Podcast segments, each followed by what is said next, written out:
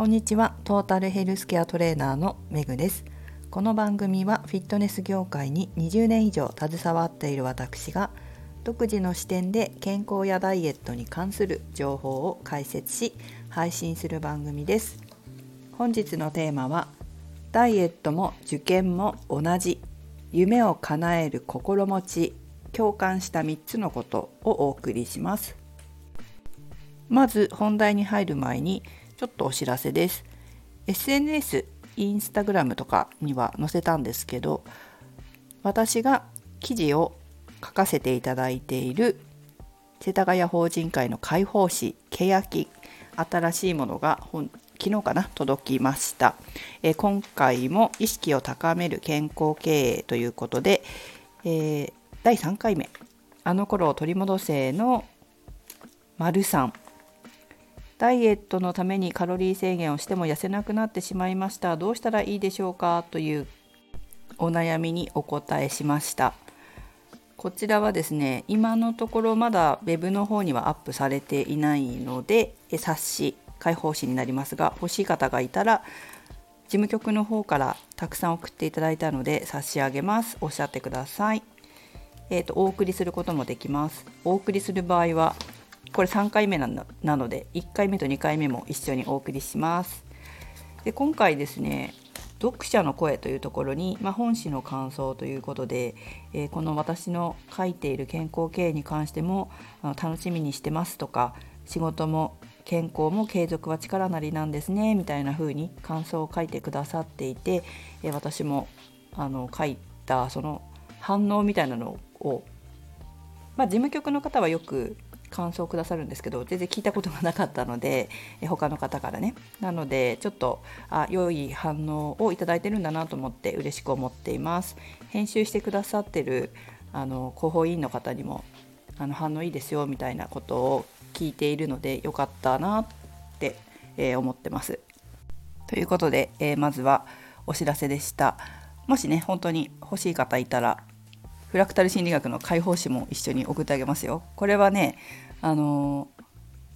何て言うのかな人生こういう風に変わりましたフラクタル心理学勉強してこういう風に変わりましたっていう体験談だったりフラクタル心理学の講師の先生が書いてくださってる賢者タウの幸せ脳の作り方っていうコラム記事があるんですけどこれがね読んでるだけで勉強になって面白いんですよ。なので欲しい方には合わせてお送りします。遠慮なく言ってください。はいということで今日のテーマに入ります。まあ、今日はダイエットも受験も同じ夢を叶える心持ちという話になってるんですけどこれはですね実は今朝 Facebook を見てたら南海キャンディーズの山里さんの記事が載ってたんですね。山里さんのインタビュー記事かな？朝日新聞の。でそのテーマは、まあ、2015年の記事だったんですけど死ぬほど勉強兄の影の支えを知ったから山里亮太さんっていうことで載っててでちょっとそれをね読んでたらそうだなって思った共感した3つのことがあったんです。それを Facebook の方でもシェアしたんですけどその3つっていうのは1サボるやつとはつるむな。努力する癖をつける。3モチベーションなんて関係ない。もっともらしい言い訳は無視しろ。という3つだったんですよ。これはその山里さんの受験の時のこう記事っていうか受験の時に学んだことっていうか、まあ、そういう話だったんですけど。でもこれって何にでも当てはまるじゃないですか。ダイエットとかでもそうですよね。例えば、まあ、1番目の「サボるやつとはつるむな」に関しては、まあ、これは受験勉強のことではありますがダイエットもそうでこうダイエットをサボるやつとはつるむなみたいな感じもこう同じように捉えることができてどういうことかっていうとこれ昔生徒さんでおっしゃってた方いたんですけどやっぱりスタイルのいい人と一緒に食事をしたりすると選ぶ食べ物が違うっておっしゃってたんですよ。これ思い当たることありません？私最近思い当たることが1個あってちょっといろいろ地区の地区っていうか世田谷区のいろんな関係で飲みに行く機会飲む機会って結構増えたんですけど太らないですね。飲みに行ったからって太るってことがなくてなんでかなって思ったらその一緒に飲みに行く方が男性が多いんですけど男性って食べ物を食べるよりもお酒飲むっていう人が私の周りは多くてそんなにそんなにねあの食べないんですよ。飲み会だからってすごく食べるっていうことが全然ない。で特に私が関わっている方々っていうのは最近健康経営ってこの放送でも話しましたけど私がしつこく口酸っぱく言ってるっていうのもあると思うし積極的に活動しているっていうのもあるからだと思うんですがやっぱ気をつけ始めてる人が多いんですよね。なんかあの変なもの食べようとするとそれ健康系的にどうなのみたいなのを言い出したりして使い方間違ってるんですけどでも健康に気を使い出した方々とお食事してるってっていうこともあるかもしれません。そういう意味でもやはりつるむ人によって選ぶ食べ物違うだろうなって思いますだから最近行った飲み会とかもうほんとなんかパーティーっていうか懇親会みたいなホテルでやる懇親会みたいなのも結構行くんですけどでも帰ってきた後 お腹空いてるぐらいなんですよ。そんな食べてないんですよね。だからほとんどその飲み会が原因で、えー、なんか体がむくんでるとか体脂肪が増えたとかそういうことは本当にないです。だから飲み会が悪いわけではないんですよね、まあ、そこで自分が何を食べるかっていうことが一番大事であって、えー、まあ一緒に行く人も本当は関係ないんですけどね。自分がこれを食べるこれしか食べないって決めたらそれでいいと思うし、まあ、流されて食べてしまうのであれば一緒に飲んだり食べたりする人を変えるっていうことも大切ですよね。そうすると先ほどの私の生徒さんみたいにスタイルがいい方の食事の仕方食べるものの選び方っていうのが勉強になるので自分に取り入れやすくなるんじゃないかと思います。それから2つ目ですね。努力する癖をつける。これもですねなんか最近は努力するのはまあ、昔からあったけどダサいとかなんかもう流行ってないみたいなことを SNS に書いたり広告したり宣伝したりしているものも見かけますけど皆さんどう思います？私は努力という言葉に付随しているイメージが人それぞれ違くて努力はかっこ悪いことだとか努力は辛いこときついこと楽しくないことっていう定義になっていると努力するの嫌なんじゃないかなって思うんです。でも努力の定義が変わったらどうかなって思うんですよ。努力することが楽しいこと夢を叶えるために進んでいくツールとかそうだな努力すると自分が誇らしい自分で自分を認められて自信になるとかそういった定義に変わってくると努力することを苦痛だと捉えなくなると思うんですよね。だから努力に付随しているイメージが悪いと、まあ、なんか努力したくなくなっちゃうのかもしれませんね。まあ、それは多分その子どもの頃の何らかの信じ込みがあってでそれが今でも頭の中に残ってるから努力したくないっていう風になってることもあるし、まあ、単純に怠慢なのかもしれませんよね。怠けることよりも努力することの方にメリットがあるっていうことが分かれば、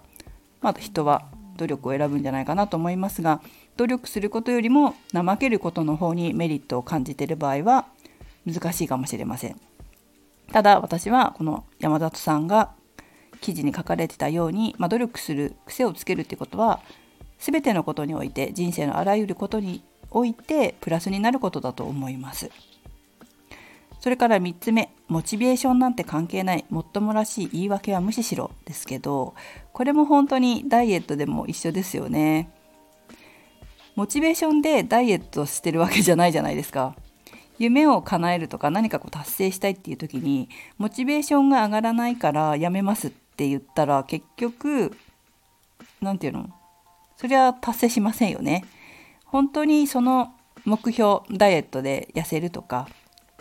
なんか人生の目標でも夢でもいいんですけどそれを本気で叶えたいならモチベーションなんてやっぱり関係ないんですよ。淡々とやるっていうことです。よくあの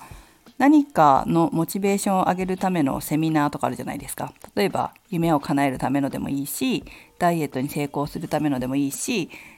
そういうモチベーションに振り回されているとなかなか成功に近づきにくいと思います。だって関係ないからモチベーションとか自分の夢を叶えるのに淡々と努力するそれだけじゃないですかだからモチベーションとか高めなくていいんですよ淡々とやる。自分の目標に向かって。うんと思いますね。そしてもっともらしい言い訳を無視しろっていうのは、まあ、フラクタル心理学で言うと偽アダルトっていうふうにも言うんですけど大人のふりをしてもっともらしいことを言ってくる自分の潜在意識があるんです。でその偽アダルトに結構人は騙されやすくて偽アダルトの言うことを聞いてダイエットをやめちゃったりとか夢を叶えるのをやめちゃったりって結構あるんですよ。そういうもっともらしい言い訳をしてくる偽アダルトには本当に気をつけた方がいいですね。山里さんが言ってる通りそういう自分の潜在意識は無視した方がいいと思います。そうだなダイエットだったら例えばなんだろう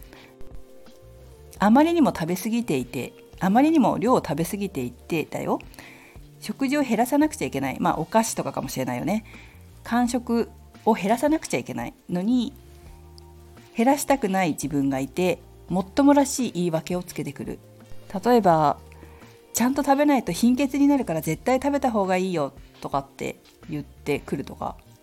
そんなに食べ過ぎなくても貧血にはならないよっていう場合ってあるじゃないですか。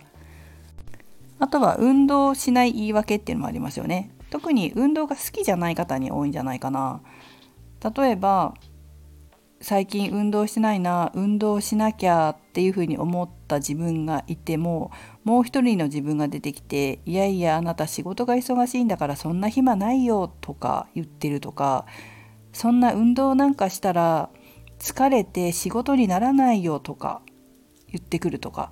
でも仕事ができる人ほど運動してんですよね。仕事ができる人ほど意外と時間を見つけて上手に運動してたりする。何か運動しないしたくない運動しないための言い訳を考えてそれに自分自身大人の自分が騙されている。まあ偽アダルトっていうかチャイルドに言いくるめられている人もいますけど本当にチャイルドに自分自身の潜在意識の感情脳に操られて大人の自分が制御されてしまっている。子どもの自分にダイエットしたくない子どもの自分に大人の自分がコントロールされちゃってるっていうケースもありますけれども、まあ、偽アダルトに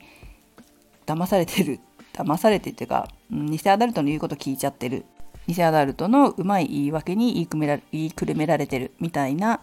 感じでダイエットできないというケースもありますね。そういうダイエットを邪魔するような声は無視する必要があります。まあ、無視する前にそういう自分の声に気づけるようにならないといけないですけどね。でもさっき言ったみたいに山里さんが書いてあったようなやはりもっともらしい言い訳は無視するっていうことは、まあ、受験勉強においてもそうだしえー、ダイエットにおいても仕事や夢を叶える時も同じだと思います。ということで私が記事を読んで面白いなその通りだよなと思った代表的な3つを皆様にもシェアしてみました。でこちらの記事は2015年のものになりますがあの面白いので是非皆さんも読んでみてください。URL を解説欄に貼っておきます。